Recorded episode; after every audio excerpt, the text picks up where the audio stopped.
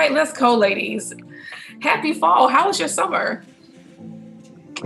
Hi, Melissa. Um, hi, Melissa. Hi, Susie. Hi, Maria. My summer ahead, was Maria. great. Um, my summer was great. Um, I actually just moved to the Dallas area. So if anybody listening from the Texas region, I'm now in your state. and um, and it's just been really great just um, kind of seeing all the stuff that has been happening in the art world in the last couple of months. Um, from the end of Frieze to the beginning with the Armory. Um, it's just been really uh, fantastic and very excited about the shows that are coming up um, this this um, this coming this coming fall. A couple of a big show center on the Caribbean. I think that we're almost at the end of the hurricane season, so I'm glad about that because you know keeping contact with family is always um, stressful at this time. But just excited to be back in conversation. So, Susie, how was your summer? Uh, summer was great. Um, a lot of family stuff going on. Um, I have to ask everyone to excuse me for my voice. I'm recovering from flu in London. Um, but it was really great. And like Maria says, just, you know, this kind of time, the, the Armory was really wonderful. I went to New York for Armory, which was quite exciting. Maria and I managed to snatch dinner together um, at the turn dinner. So that was really nice. Um, and it was really, I, I feel like a lot of relationship building has been happening over the summer, certainly for me and I'm here in London now doing the Frieze um, Fair and and 154 Contemporary African Art Fair. So, and uh, of course, as with all fairs, some fantastic exhibitions are on. Some great people are in town. It's a real opportunity, you know, for kind of our our the, the typical Caribbean kind of migratory, transient sense of connecting. You know, it's been very good that way. So it's been great. I love it. So my summer was filled with the Rona. Everybody in my house, we all got oh, it. Really? So my husband and I had it first, then and it was right when my oldest child was graduating high school. So it was a ridiculous graduation. It was already a Zoom graduation, but my husband was in bed. I managed to come downstairs and still, you know, try to get her some balloons and give her something to, to make that day special. And then the youngest child got it. So I was really in the house all summer dealing with this. So, you know, I got a chance to look at my life and try to get it together. So it was it was a really rough summer. I came out of it though kind of like roaring into the fall.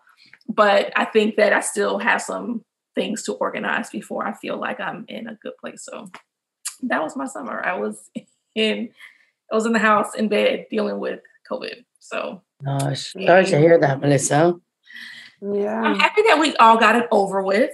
Um, I know that um, you know, we can always get this again, but I was happy that for a few things. The positive was that that was the best sleep that I had in like years. I mean, I slept all night. I didn't, I guess because of the vaccine, I could still breathe, which was excellent. Um, but I, I, got sleep. I slept for, for 10 days. I went to sleep at like 10 o'clock at night. I woke up at seven o'clock in the morning. I felt like I could like get up and run. so mm. that was the best part about all of this is, you know, getting rest other than, and, you know, I'm still alive and I was still able to breathe. And, you know, so there was some, there were some positive things. Yeah. Good well, morning. You look great. so like, I don't, you know, I would have never thought um, uh, that you had COVID because you know your skin is glowing. I know people cannot see you, the ones that are listening, but you know you look fantastic. Thank you. I, I put on some lipstick this morning. My Pat McGrath, keeping it black owned, and I love her red. And you know, just I want to kind of move into some some new things this year. So I'm happy for that. And I'm happy to be back with this all female crew. So we have we're going to tell you who's on here later. But we have this amazing crew, and I'm really happy about it, except for James. But shout out to James. So if you hear us talk to James sometimes, and James, you can keep this in. James is responsible for editing this episode. So we haven't seen James all summer. And actually, I haven't no, I haven't seen James all summer. I saw your best friend though, James. I saw her last night. Um, but I'm happy for us to all kind of get together again. So this is This Week in Caribbean Art and Culture, of course. And I shout out to my daughter, Samaya Wade. She graduated from high school. She goes, I'm not going to say where she's going to college, but she's going off to college soon. And she sent me this article and said, I know that we can't use this for this week in Black Art, she said, but I really think you should have a conversation about it. And she was absolutely right. I'm, I'm happy that she brought it up. And I was really concerned and honestly surprised um, to read this. Um, but once I read some of the tweets, I feel like I got a slight bit more understanding, but I'm still find this confusing and don't know why this was such an issue. But we're just going to dive right into it. Um, the Art Institute of Chicago has been accused of erasing Felix Gonzalez Torres' queer identity. Um, so we saw this in Art News. This came out October 5th. It was written by Taylor Dafoe. I don't think there's a way for me to put a link in with this in the in the description of the podcast but we'll figure out some way if you if people missed it that they can go back and read it. So the Art Institute of Chicago has been accused of erasing Felix Gonzalez Torres' gay identity and AIDS diagnosis after changing the wall label for a beloved work by the artist in his collection. Last month, so this was in September, a Twitter user pointed out that the museum had swapped out the wall text for Gonzalez Torres' untitled Portrait of Ross in LA from 1991, leaving out previous reference to the artist's late partner, Ross Laycock, who died from AIDS related illness the same year the piece was created. Gonzalez Torres himself died from complications related to AIDS five years later in 1996. The erasure of Ross's memory and Gonzalez Torres' intent in the new description is an unconscionable and banal evil, the post read, it has since been retweeted by near, near been retweeted 4,000 times. So we have some other folks in the room. So Maria, Susie, what are your thoughts? I, th- so, I, th- I think it's quite an interesting uh, notion the role social media plays in um, just visibility around these kind of changing narratives. Uh, I do think this particular work, because it's, I mean, the work itself seems to be very poignantly based on the weight, the ideal weight um, of a partner um, that was dying of an illness, you know, where weight loss is uh, an intricate part of that, de- you know, de- degeneration.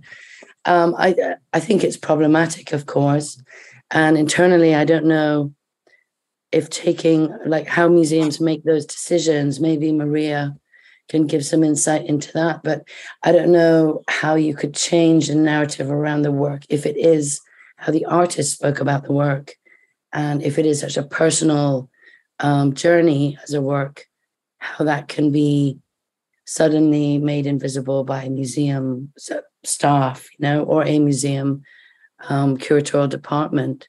So I think it's very problematic, but I'd be interested to know from Maria, like what she thinks internally, how that would how that could have happened. So I have not seen the show, so I have to like you know, kind of you know, kind of give that disclosure, right? That I haven't seen the show, and so I don't know that full narrative of the exhibition. Now, what I'll say from my experience is that um, there's certain topics. Well, I'll say first before I say that, you know, Felix's work is you know is very much this his partner was very important and his existence with living with illness was also important in some parts of his work so so i find it hard to disassociate that those that narrative from the narrative of the work itself so i'll be curious how they did it and what was the purpose so which is that's why i'm, I'm kind of prefacing i don't know the exhibition so i don't know how they're framing it but i would find it hard to disassociate it because it was integral and essential to aspects of his work. That being said, um, um, you know, there's certain topics, especially now with the culture wars that are happening in the US and all over the Western world, that uh, have become very uh, tension and and sexuality, gender, all that stuff is one of the topics that I would say is the it's even more of a boogeyman than race to a certain degree. So I wouldn't, um, and I say that because even from my experience working at my previous museum, I did shows that dealt with race, rights, and left, when I did a show with the artist Carlos Motta that dealt with sexuality, that was the one show that I was asked by audiences to give a disclaimer, like the content was, you know, not good for children, you know, um, uh, that, and also that we had issues with, um, um, we had a big symposium, and the translator, because we have people from different parts of the world, and they were translating to English, and then translator ma- made problematic translations that the artists and the people in the panel felt like they were being um, oppressive so th- that's really the only moment that I've had a museum uh, kind of moment that I'm like, oh my God, people are really not willing to talk about certain issues. Um, so, so I would be interested to know, like, what were the curatorial conversations? I'm sure they were not easy, and I'm sure the curators working on the show knew about the narrative. I have no no doubt on that because the Art Institute is a great museum and it's a great with with great curators. But I don't know about the politics of place, and that sometimes goes beyond even our cultural expertise. So that I have to agree. Um, that's why I found it really shocking that this happened, in particular at the Art Institute of Chicago, um, because they do have a great staff and a great team but you're right you know you have to ask a question. So like i was thinking like well who is the funder? You know maybe that's where this comes in. Uh, we know that the that city is going through a lot of changes. And you know some of the people who probably made the most money and really could have really put money into the museum you know have left and have moved down here i wonder how that's going to turn out. So i was kind of following the the thread in the ArtNet story, and it takes us to Twitter, right? So there's one that has like a lot of Twitter um, responses, and then there was this one by someone who appears to be um, Greg Greg Org, who seems to be a collector, and he tweeted, "This is not new. At least since the estate has been represented by Z- David Zwirner." FGT's own identity, biography, and original stated intents for the work have been downplayed or omitted entirely, as in this press release from their first show in 2017. Um, and it takes you right to David Zwirner's page, um, where they seem to say that there is this change. So that's something else to consider. And I think a really good tip. So if now the estate is no longer managed by whoever had it before and it's now with another gallery, you know, I would suggest for artists, and I don't care where you are in your career because things change. All of a sudden, you can become one of the biggest of the biggest artists there. You want to be sure that all of your intentions are in writing, whether it's in your will, however it works. So, whoever gains control of your estate, at least there's some there's something in writing saying this was your intent, this is what you wanted. Now, whether they're going to manage it that way, unfortunately you're dead. You can't really change that. But somewhere in the archive of your life we know that this there was a certain you know that there was something that you wanted there was something that you wanted to to say and this was how this is what your intention was. So i think that's really important um, moving forward. I don't care. Matter of fact is not even if you're a visual artist if you're a writer if you're a dancer if you're an actor or wherever you are in your life be sure that people know exactly what you meant and exactly what your work meant to you and what you want others to to see and understand. So, um, and this is not an allegation against anybody involved. This is all what, what you get to say. This is all alleged and all that good legal stuff. Um, just some of our opinions. So we love it. Hey, it's yours truly, DJ Bulletproof of iHeartRadio, and I'm sitting down with Virginia King, Program Administrator for Florida A&M University's Medical Marijuana Education and Research Initiative, aka Marion. This is a Mary's moment. Can you grow your own marijuana in Florida if you have a medical marijuana card? The answer actually is no, you can't. Florida law only allows licensed medical marijuana treatment centers to grow, process, and dispense marijuana. The department will refer any business or person suspected of violating state law to local law enforcement for investigation. It is important to remember that marijuana is still illegal under federal law. Once again, is yours truly DJ Bulletproof of iHeartRadio, sitting down with Virginia King of Florida A&M University's Medical Marijuana Education and Research Initiative, aka Mary. Educate, learn, talk with Mary at mmeri.famu.edu. I want to hear about the Venice retreat. So let's get into let's get into this this um interview, but I do want to talk about that. I really hate that I couldn't go like when I tell you I hate that I couldn't go to that. I really hate that I couldn't go to that. I was super, let me just be honest, I was super jealous. I tried not to look at Instagram. I was really pissed. I was like, ah! it was live streamed on YouTube though. I was like, oh, I wish I could have been there. So, and I tried to, I think I talked to you guys about like my travel issues. So I did, was able to slip out the country for a few days. And then the reason why I couldn't go, it ends up popping up that that became an issue. So I had to give up a chance to go to Casablanca, Dakar, and Paris. So you know that, like, yeah, on not even on my own dime. Super, like, what is my life? We're gonna get this, we're gonna get through this. Okay. Nadia Huggins challenges people's notions of nostalgia for a place that only exists in our imaginations. Photographs in the exhibition invite us to imagine an evolving species adapting to the geological and ecological challenges happening on the planet. They investigate how the concept of hybrid, hybridity can move beyond a solely human experience by exploring the potential agency of non human species in the environment as a whole system shaping the, the world.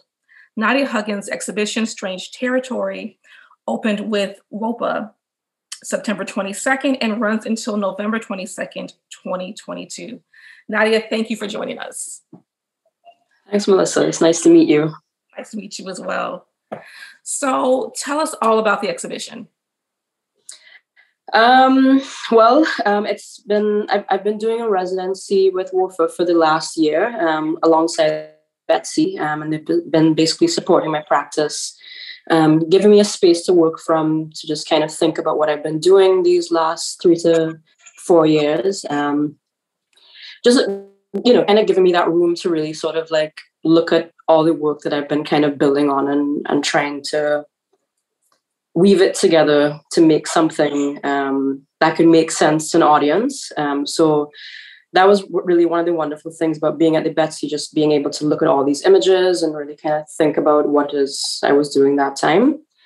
And um, so at the end of it, obviously, I had to put together this show. And, um, you know, like a lot of my work was very kind of disjointed in some ways. Like I had like all these underwater images. I had just gone through um, a volcanic eruption a year ago, so I had been documenting that experience. I've been documenting just kind of landscapes and, you know, like everything kind of seemed very separate. Um, but then I was kind of able to weave it together and sort of make the story of a place that I, I live in. Um, but you know, kind of kind of make sense of it all, like make it kind of come together in a way um, that could tell that story of the environment, especially like being in the Caribbean, thinking about like all of these kind of like um, geological changes that have been happening, you know, thinking about earthquakes and volcanic eruptions, thinking about hurricanes, um, and how people sort of live in this space, even in the midst of all these catastrophes or kind of environmental changes happening gradually over time. So Nadia, um, I was curious because you know one of the first it's great to see you this today because um, uh, you know you make such uh, beautiful pictures, um, and I know you know like you were saying you're working a lot with underwater uh, photographs. So are you saying that you have all now shifted towards the geolo- geological representations? Um, I it's funny because I actually think everything is quite connected. I mean, you know, I had of course, I had started working underwater, and then this volcanic eruption happened, and it really kind of opened my eyes to really understand that everything is connected in a in a kind of a submarine way. Obviously, you know, the Caribbean islands have once been underwater, and like naturally has kind of like come above the sea, whether it's through earthquakes, you know, thinking of like plate plate tectonic shifting and just like volcanoes creating land and so I actually do see it as like part of the same thing. Obviously, underwater there's like that additional lens of the sea. So like things get distorted in a very particular way. But i've been kind of using that way of looking um, under the water on land as well trying to kind of create a different I guess type of a fluidity to my compositions and and like layering of even just like forest and you know looking at like sand and you know things in a in a very sort of detailed way now. But still still using that influence of the underwater to look at the land now and i guess i was also curious because uh, with the pictures that were underwater i always felt like there was a lot of um, uh, like you're putting your body under a lot of pressure to kind of hold your respiration and mm-hmm. and all that is it a similar approach with the new body of work um i mean it's definitely like physically challenging. Like I don't really consider myself like an extreme hiker or anything. So I think anything that I do that throws me out into the natural environment is kind of a challenge to my own body in any way, whether it's like I'm trying to hike up a mountain or you know whether i'm trying to dive to a certain depth. Um, it's always just trying to go a little bit further in whatever i'm doing to find something of interest. Um, and sometimes i'm not necessarily pushing myself that hard. Sometimes i'm actually just going through a very repetitive motion of looking at the same things and trying to see what kind of subtle environmental changes are happening at that moment um, to catch that kind of nuance. Sorry the, the nuances of the you know the environment changing. Because i think a lot of times we think especially with shifts in the environment it's like this catastrophe has to happen this major event has to happen. But I think what I've been really trying to get to is that that kind of like gradual change um, and looking for those kind of slight moments. So I'm I'm much more interested in the nuances of change than just necessarily like the event, if that makes sense. Yeah, that makes sense. And with that, I had two um, uh, one two questions. One being that it almost sounds like when you're doing your work, it's almost like a trance or a type of performative. Is that like what will be your reaction to that? That'd be my first question. My second question would be about climate change, because I do think that you bring up something about the gradual shift. Like sometimes when we think about changes in the environment or changes in weather and so on, we we it's hard for us to believe it because we think that it's happening like that. But you're saying that what you're seeing is the the, the little steps that kind of yeah, the gradual changes that then become a big change. So that would be my second comment that question. Yeah. um, I think it's definitely more performative once I put my body into it. Um, like a lot of the other images that I'm doing, I don't know. I mean, for those of you that follow my Instagram, you know, it's I kind of have like a, a kind of a gradual movement of things, whether it's from underwater to sand to land to trees, and like I'm trying to build an archive of images of the environment at a particular moment in time and then you know sometimes i kind of merge these images with the body so i kind of i'm creating a kind of a mythology as well of this kind of creolized body um, but still using an archive of images that could be useful say you know 100 years from now people wanted to understand what our environment would have looked like at this time they would have that reference um, but still also kind of using that tradition of like carnival you know um, costume making like thinking about like how to represent a body in a particular way. So I'm I'm kind of I'm not using carnival necessarily as a motif in the work, but like thinking about it more as like a making, like a process um, building um, situation. So yeah, in, in terms of the performance, it is really like once I put my body into it, then it kind of becomes that like trying to find um, the right way that I want to kind of express a movement. Um, sorry, I'm trying to remember the second part of the question. the second part was yeah, no, it's it's on it's different. So that's why I guess yeah. I was asking a lot more about like notions of climate change in your work, if that is something important, mainly because you're pointing out and you mentioned the gradual changes that you're seeing in nature in this landscape in this environment and i think that often when we think about the environment and climate change um, uh, I we I think about or, or a lot of people think about like a big change and often it's actually small little changes that are accumulating into a big impact. So yeah. I was wondering about yeah, I mean, definitely it is something that I think about in my work. Um, again, like what I was saying, it is that kind of gradual change because, like, a lot of times you know the, the, islands specifically in the caribbean i mean we're pretty vulnerable because of just like our sheer size Um, and because I work a lot along the coastline, like I'm seeing, you know, the coastline eroding in particular ways. I, um, you know, the sand is kind of moving differently. Like a lot of homes that are built near the coastline are now very vulnerable. So, and that's something I've just observed just from my lived experience of being here as a child, going to the beach every day, and now seeing a building like completely destroyed because of the situation now. Um, but it's hard to show that in a single event. You know that that's like from me being ten years old to now me being thirty eight and seeing that happen. So it's like I have been trying to find those moments where there is a slight shift. Um, and again, it's like looking at like very simple things. Like sometimes I'll observe just like the watermark on a piece of rock, like kind of gradually going up and down. So like you know, like a very kind of citizen science approach to it. Like I'll photograph that now, and maybe like 10 years from now, I'll photograph it again, sort of see where it is. But um, it's also kind of doing those images in a way that like it it can seem enticing to people. Like they'd be like, "Oh, this is quite beautiful," but like really, the message behind this is that something is about to happen. And I think a lot of my images, I try to like relate that idea of like there's a there's a kind of an impending doom, not, not to sound fatalistic, but there yes. is something that is about to happen eventually. I mean, your images are beautiful. And I think that often when we think about Caribbean art, um, uh, you think some people think about certain stereotypes about what it looks like. Um, uh, and what I really like about your work is that um, it could be anywhere in the world what you're picturing and i think that now you know with the rise of the metaverse and all this other kind of digital platforms and technologies we are less and less in the world like in nature so i really enjoy that your work t- and then on top of that the water and the underwater right um the sea the sea seascape it's completely um uh, it's, it's even more unknown to us because we you know we need to push our bodies to be inside of it. So I really appreciate this new world that you take us closer to. Yeah. Yeah.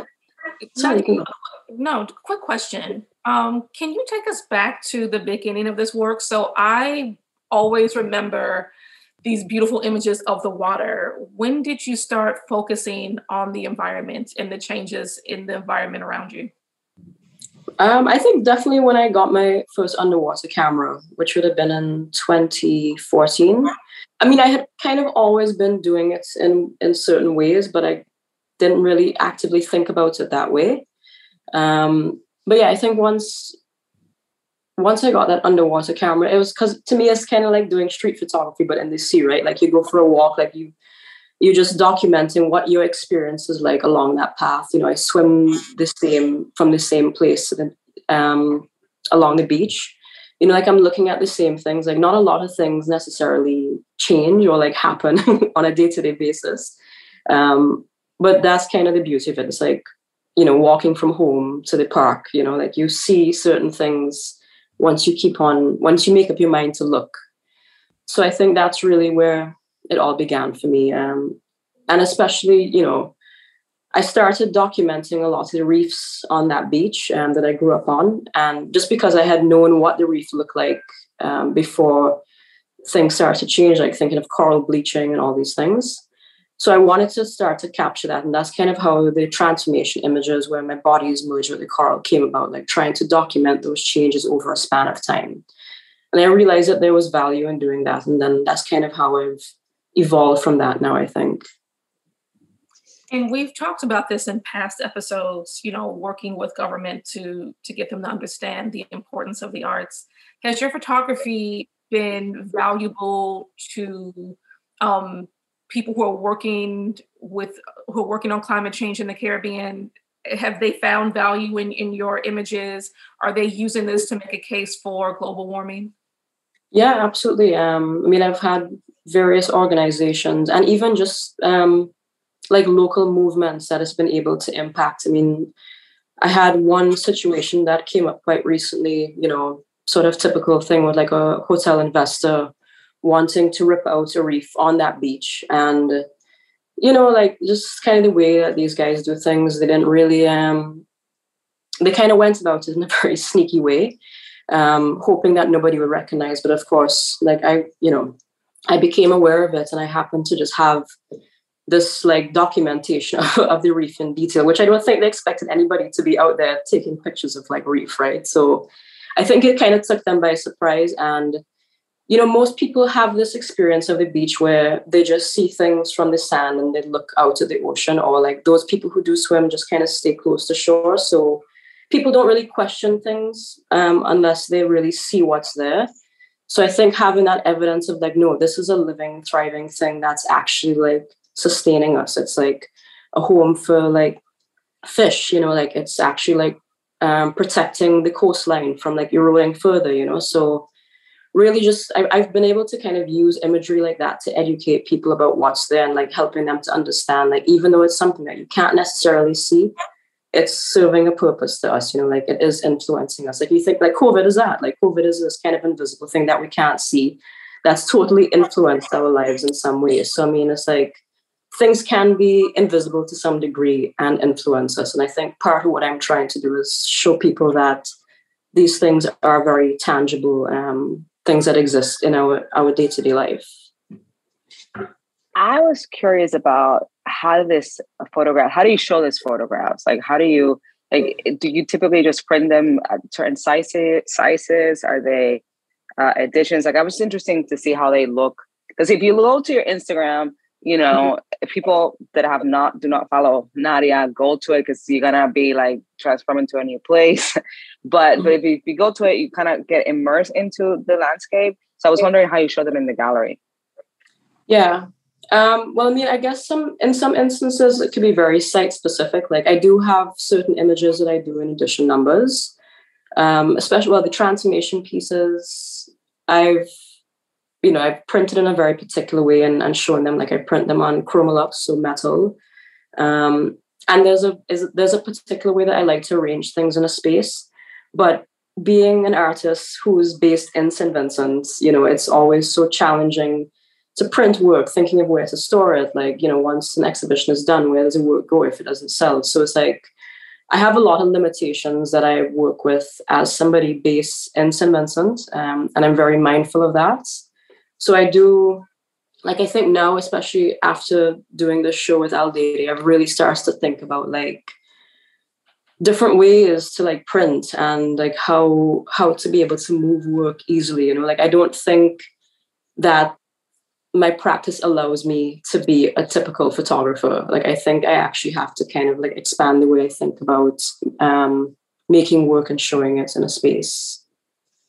And what I loved about the um, the very few images I can see of the actual install at the Betsy, which is the show we're talking about, um, are the light boxes, because I find the challenge with photography is really scale, um, capturing the detail and the luminosity, especially in your work with light and the and the ocean and textures and things like that.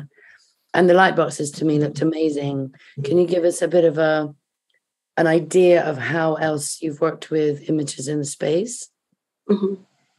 Yeah, I mean, I, I, I definitely love to speak about the Betsy, the light boxes. I mean, you know, mm-hmm. you know, when I had started doing the underwater work, that's sort of where I wanted.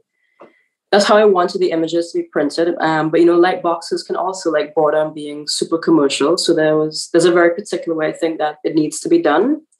Um, but the Betsy space for me, for those of you who have been there, it's it's really amazing because you're kind of walking down into a room. It feels like you're already submerging into something. Um, you know, there's like panels on both the left and the right, so it feels like you're actually in the hull of a ship, um, looking out um, through like a porthole into the sea.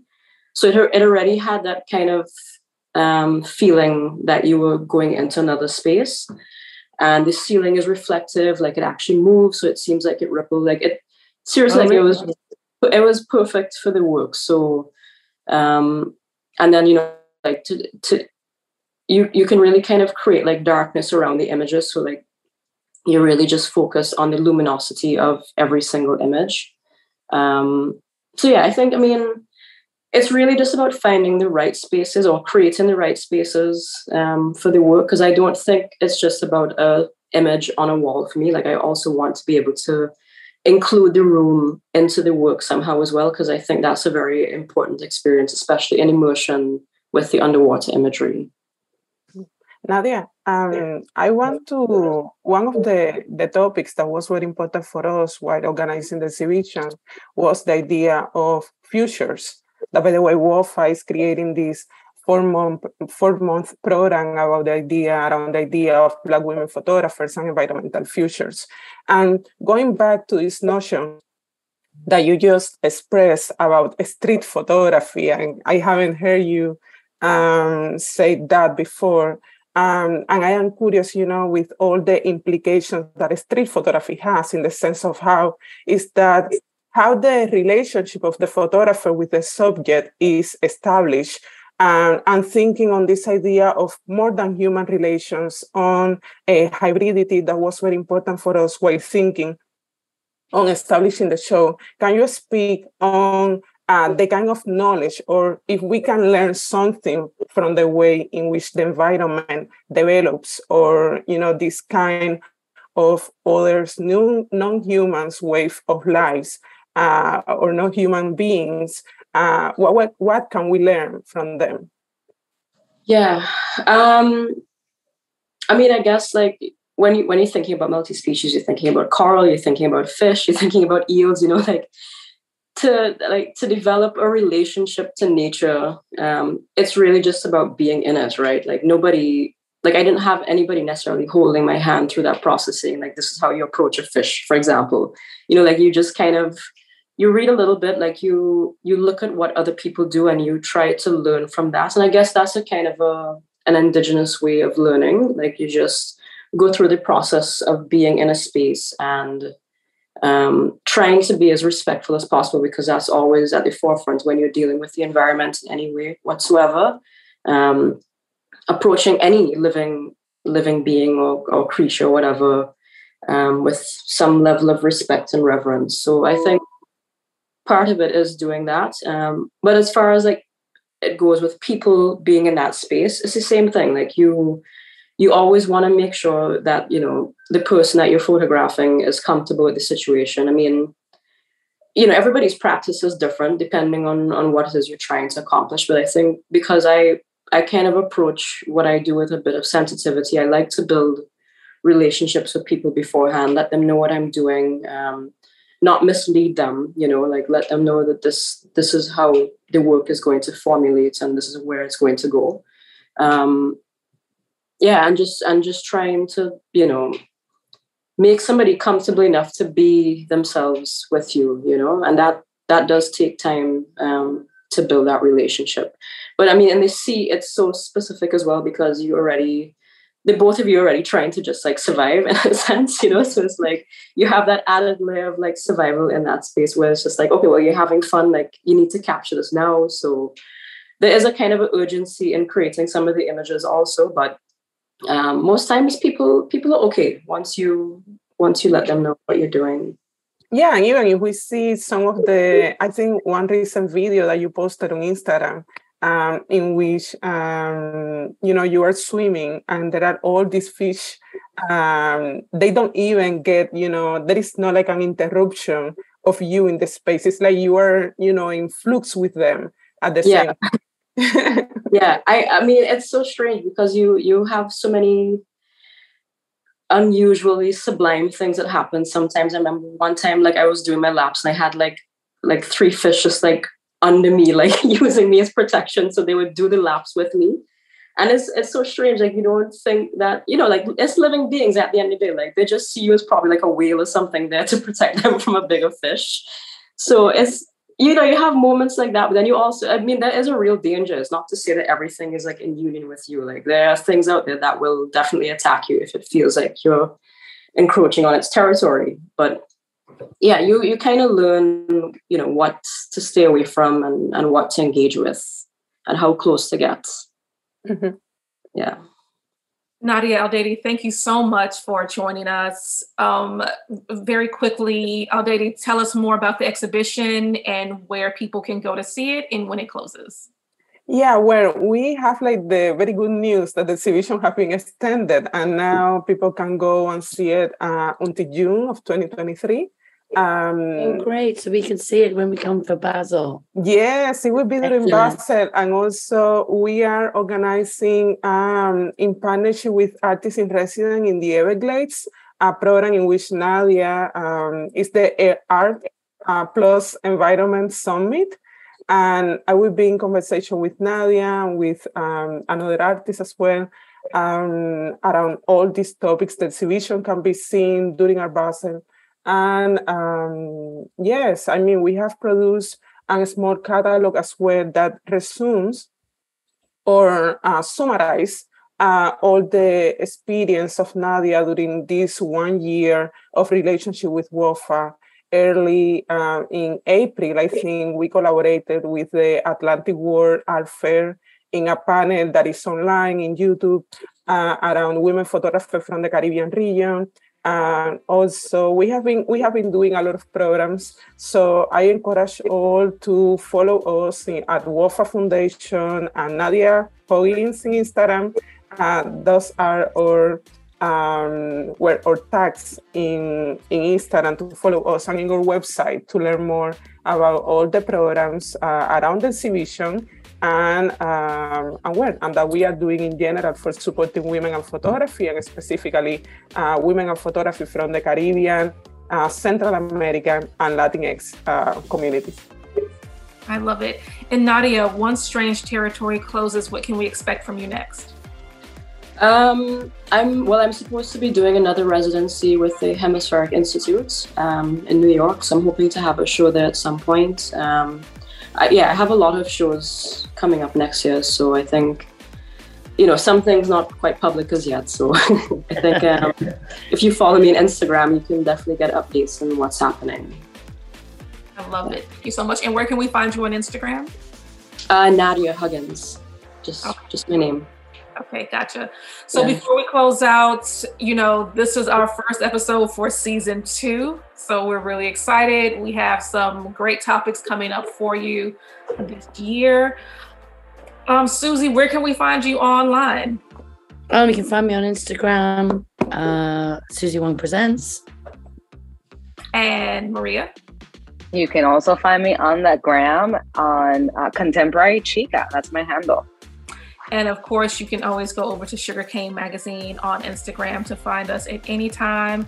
Thank you so much, ladies, for a fantastic first episode, and we will see you soon. Bye, everyone. Bye. Bye. Bye. Bye. Bye.